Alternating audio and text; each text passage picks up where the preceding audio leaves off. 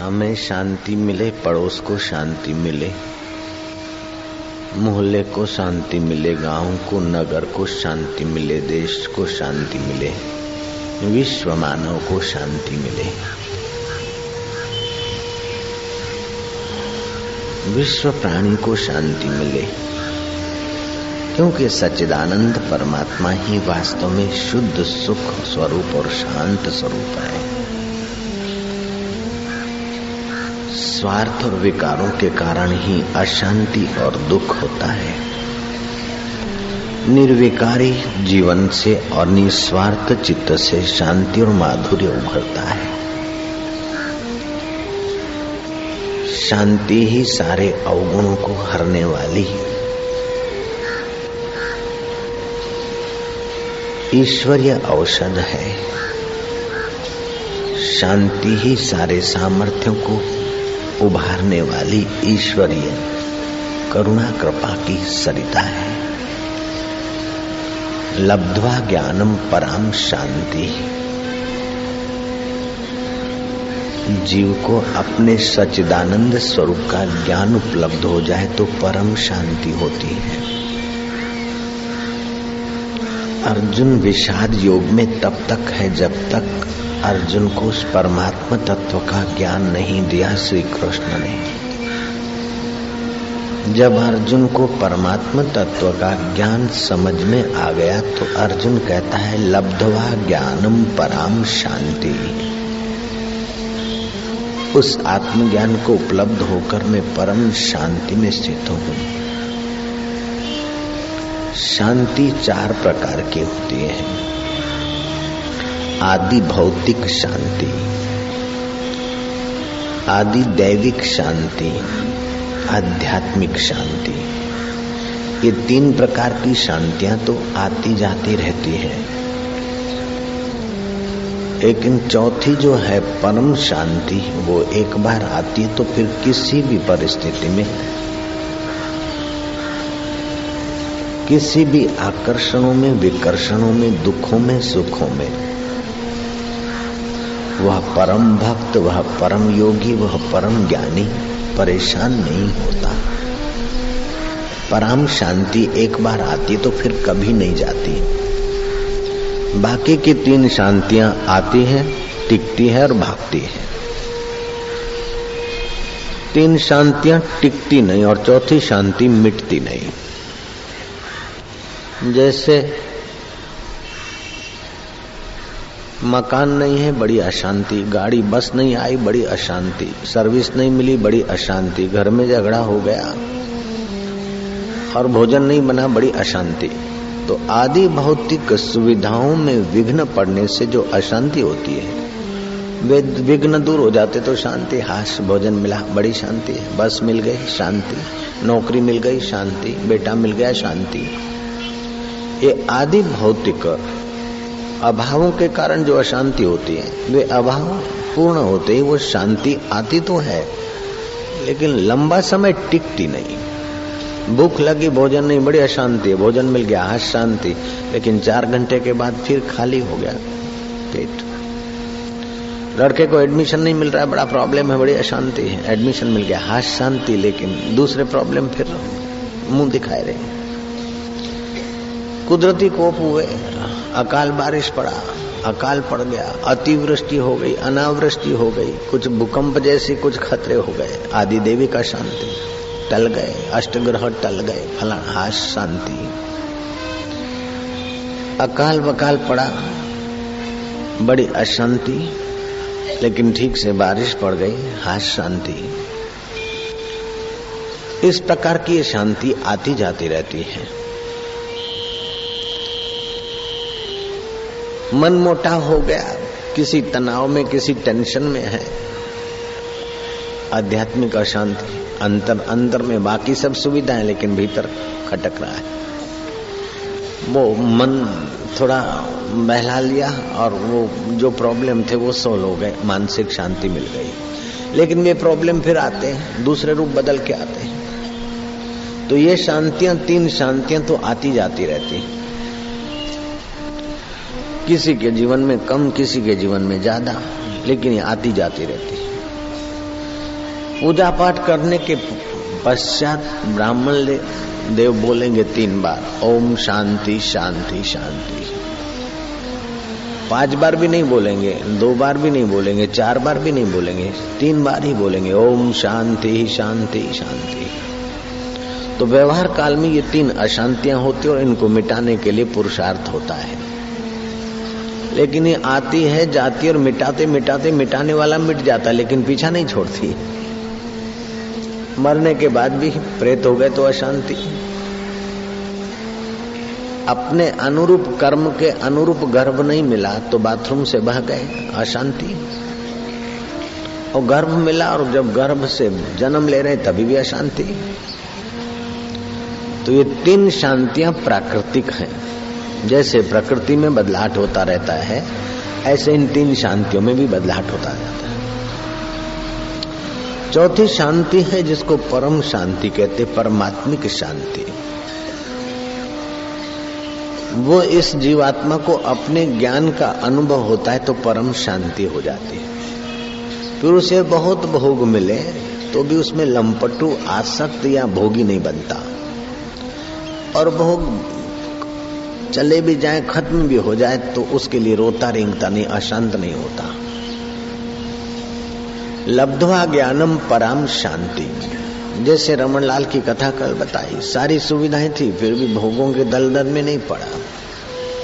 प्रतिकूलता आई भोजन में, सीरे में नमक और सब्ज़ी में शक्कर तो अशांति नहीं मिली, क्योंकि परम शांति का कुछ कदम चल पड़ा था वो।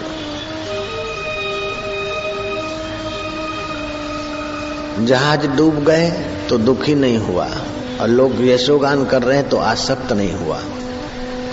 सुखदेव जी महाराज परीक्षत को कथा सुनाने के लिए चल पड़े। रास्ते में नादान लोगों ने उनकी खिल्ली उड़ाई। ओ बाबा, बाबो, पागल बाबा, हमारा ये, ओ, कंकड़ पत्थर उछाले। सुखदेव जी महाराज दुखी नहीं हुए, अशांत नहीं हुए। प्राकृतिक शांति नहीं थी, उनकी परमात्मिक शांति थी। सुखदेव जी महाराज की ज्ञान की ऊंचाई, ब्रह्म ज्ञान की ऊंचाई देखकर साधु संत ऋषि मुनि उठ खड़े हुए। राजा परीक्षत ने उनको सोने के सिंहासन पर गुरुदेव को बिठवाया। अर्घ्यपाद से पूजन किया। पंचामृत से चरण धोए। फिर शुद्ध जल से चरण धोए। तिलक किया। दोनों भुजाओं को तिलक किया, ललाट पे तिलक किया, आरती की अर्घ्य पाद से पूजन किया, सोने के सिंहासन पर बिठाकर। सुखदेव जी को सुख नहीं हुआ। और कंकड़ पत्थर उछाल रहे लोग, और बाबा जी बाबा जी होए होए होए पागल पागल कर रहे तो दुख नहीं हुआ। क्योंकि सुखदेव जी परम शांति तक पहुँचे थे, ये सुख दुख मन के प्रदेश में ही होता है। मन अगर संसार को और शरीर को मैं मानता और संसार को सच्चा मानता और उसमें से सुख लेने के लिए भागता है तो बंधन में डालता है। संसार को बदलने वाला और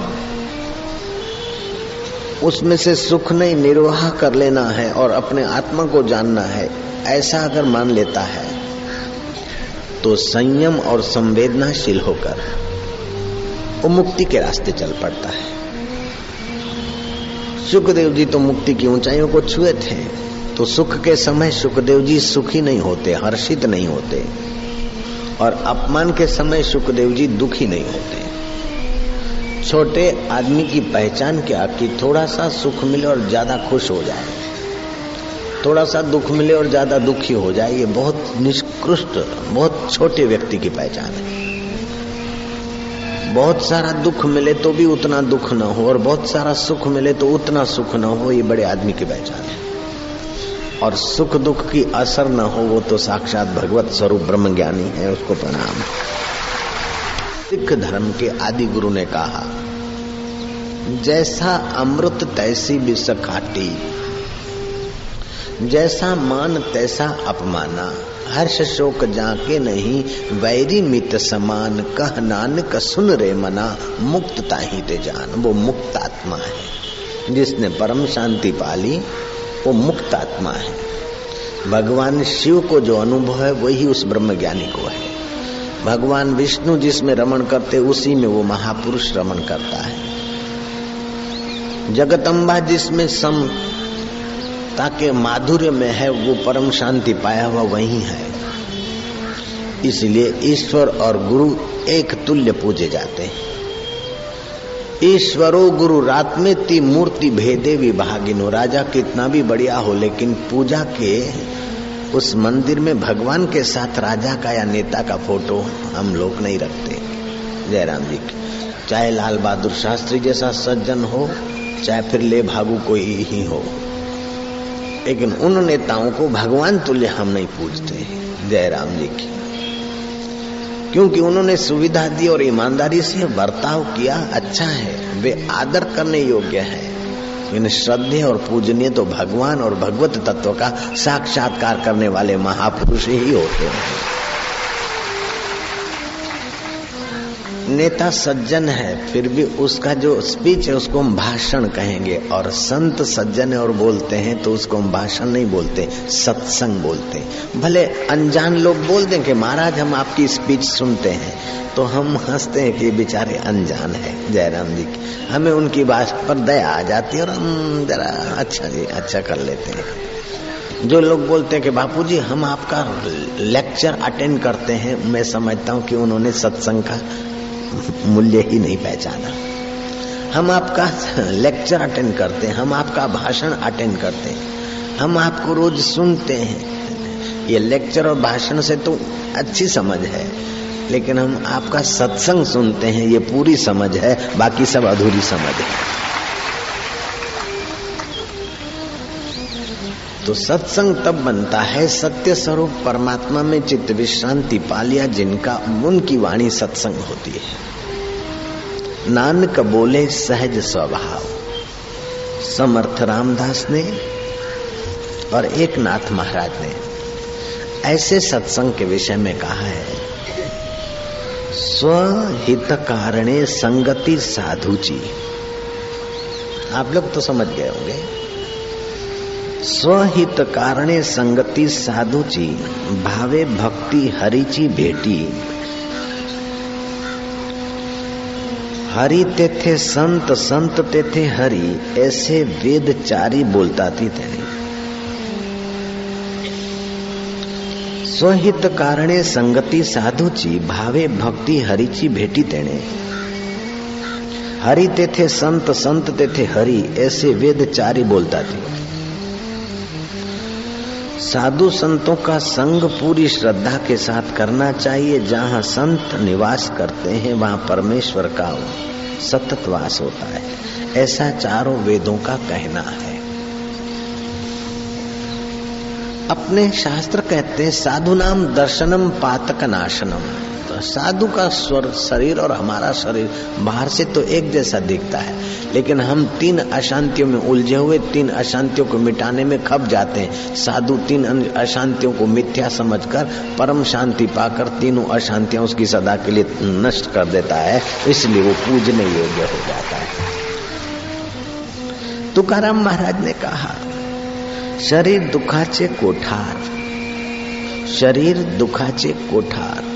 वो इस शरीर को मैं मानने की आदत कम कर दो। ये शरीर मैं हाथ हूँ, ऐसा नहीं, ये हाथ है, ये सिर है, ये पैर है, ये पेट है।